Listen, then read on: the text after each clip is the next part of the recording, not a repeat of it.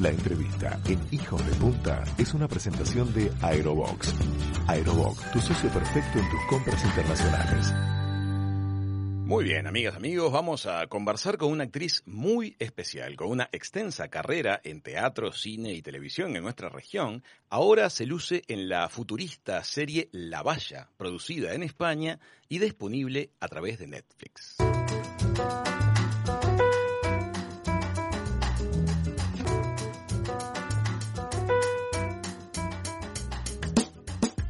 Una serie de altísima calidad de producción que muestra un oscuro futuro de mediano plazo en el que suceden algunas cosas que tal vez se nos adelantaron algunos años, entre ellas una epidemia.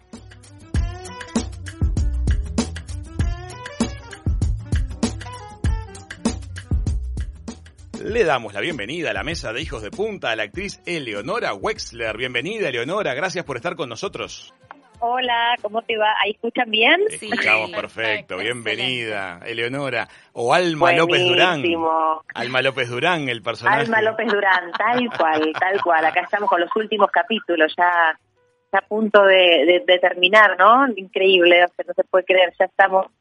Vamos a caminar por el bordecito, no queremos spoilearle a nadie la serie La Valla. Sabemos que ha sido y está siendo un éxito grande. Tu primera presentación a nivel internacional en España, ¿verdad?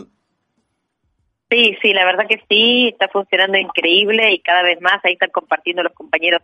Tenemos un chat con mis compañeros españoles y ahí estaban compartiendo que en más lugares está en el top 10, o sea, cada vez más, así que ahí de Netflix, así que contentos, disfrutándolo, mucho placer porque uno se pone feliz, porque es un producto que está muy bien hecho, la historia también particularmente, ¿no?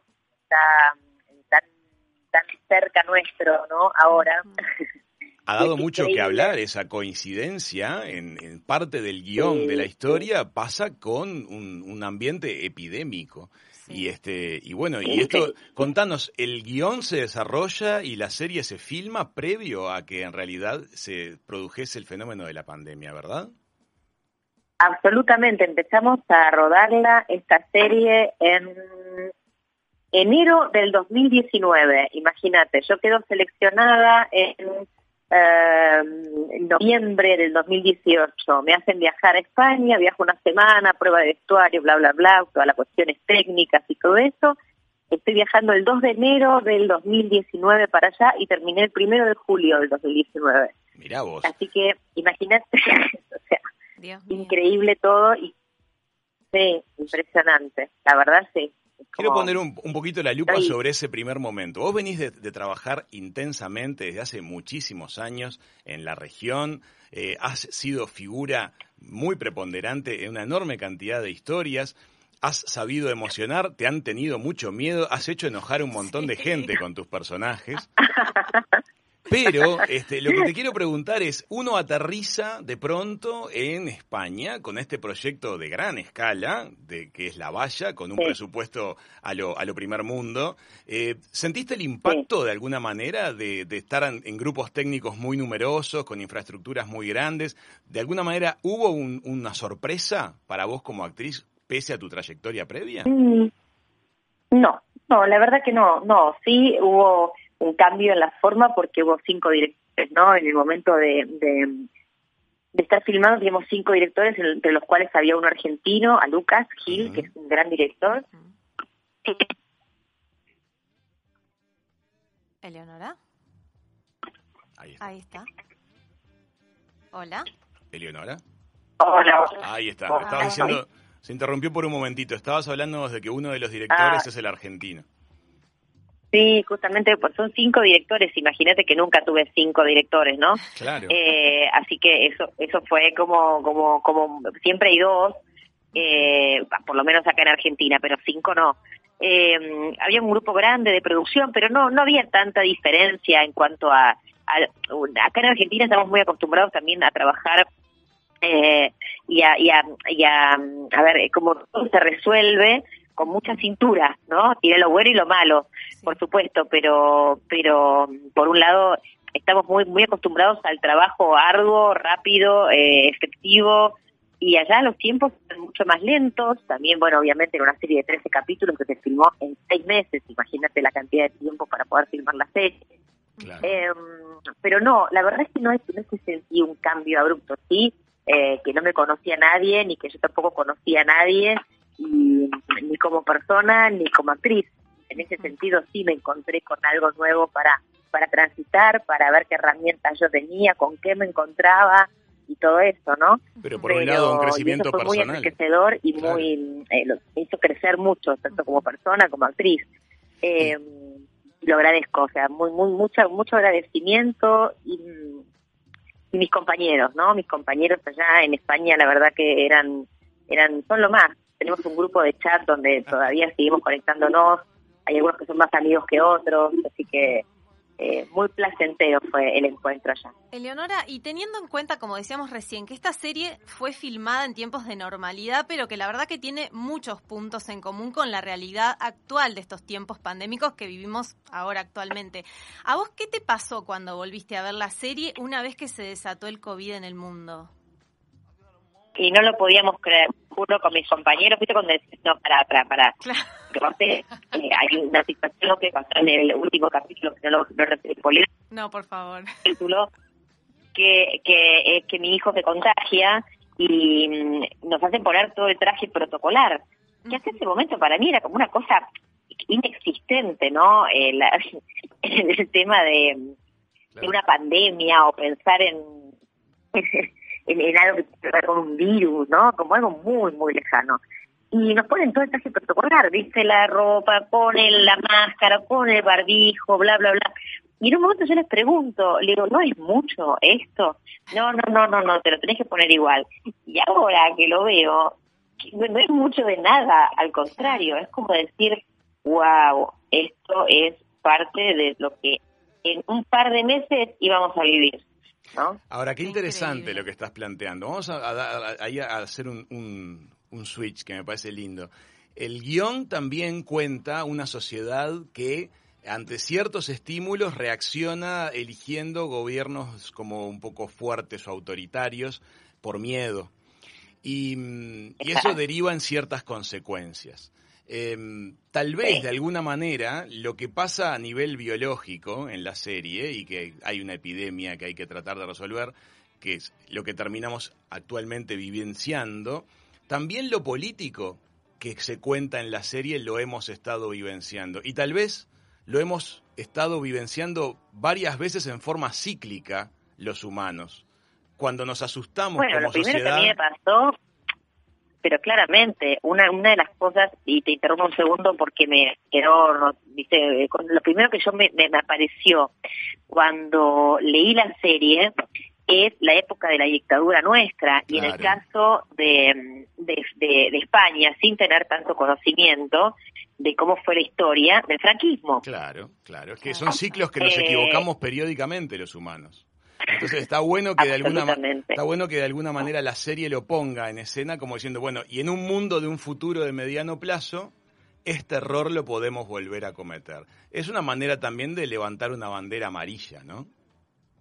Absolutamente. Bueno, te cuento algo. El otro día me mandaban mis compañeros allá en España, en Moncloa, en uno de los barrios de allá de Madrid, había una manifestación con un grupo de ultraderecha. O sea, la ultraderecha, lo que ha crecido en este último tiempo es impresionante. Y bueno, y ahí lo tenés. Habla de algo también, ¿verdad?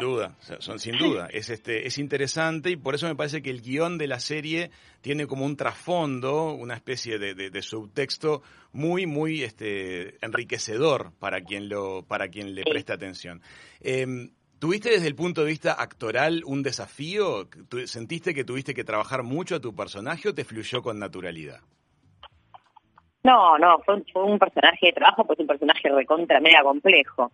Me dieron un caramelito, digo yo, porque la verdad que era un personajón hermoso, o sea, lo agradezco, son personajes que te regalan, ¿no? Porque estaba lleno de complejidades, lleno de colores. Entonces eso hace que para un actor sea maravilloso, pero no, son personajes que llevan trabajo en el sentido de que son, como tienen muchas complejidades, lo lindo es encontrarle justamente como ese abanico de colores, ¿no? para poder aprovecharlo y que se sienta mucho más esa personalidad tan ambigua y tan compleja de Alma. Es bisagra en tu carrera esto, sin duda. Sí, Eleonora, incluso hablando de tu interpretación, hay un rol que a vos te queda genial y pintado, y es el de la mala, digamos, de las novelas, de la cuestión como la villana. Y yo recuerdo muchísimo tu papel en la telenovela Valientes, que no me la perdía ni loca, y qué manera de sufrir con Juana, porque era terrible que era tu papel, y que además te dio muchos premios con esa interpretación. Siempre, ¿sabes que siempre que pienso en una actriz que interpreta un rol de villana en novelas con altos números de rating, como lo fue el éxito de Valientes, me pregunto qué pasa en la calle con esos actores? Entonces, ya que te tengo acá, te aprovecho y te pregunto, ¿cuál es la reacción de la gente cuando personificás a una mala y te cruzás a alguien por la calle? O sea, ¿la gente se encariña un poco también con los villanos? Bueno, sí, están esperando a ver qué hace el villano. Vos imaginate que el villano es un doble juego, ¿no? Por un lado, estás esperando a ver con qué va a salir el villano, con qué te va a mandar, porque como es inimputable, hace cualquier cosa, o sea, no sabés por dónde va a salir. Entonces, lo interesante justamente de esos personajes, que también La Valla, lo que puedo decir es que lo que yo voy sintiendo es que por ahí en las telenovelas estaba más marcado el bueno y el malo.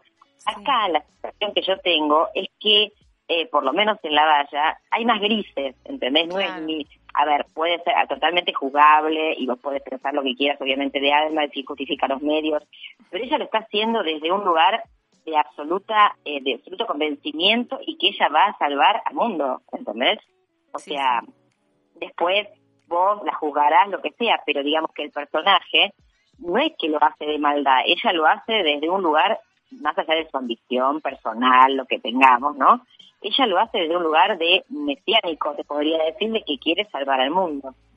Viste que se habla a veces de héroes y, se habla de héroes y antihéroes, este es un caso de antivillano.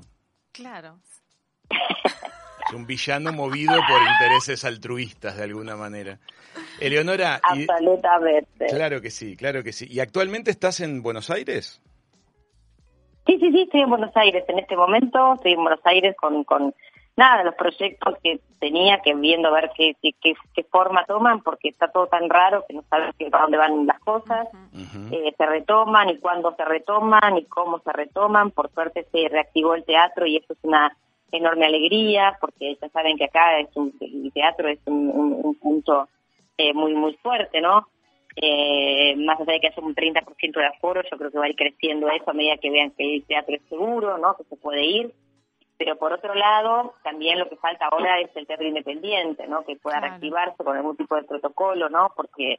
hay una emergencia cultural muy, muy, muy grande acá después de la pandemia. Absolutamente. Eleonora, te queremos agradecer mucho este ratito que nos dedicaste al inicio de la tarde a los Hijos de Punta.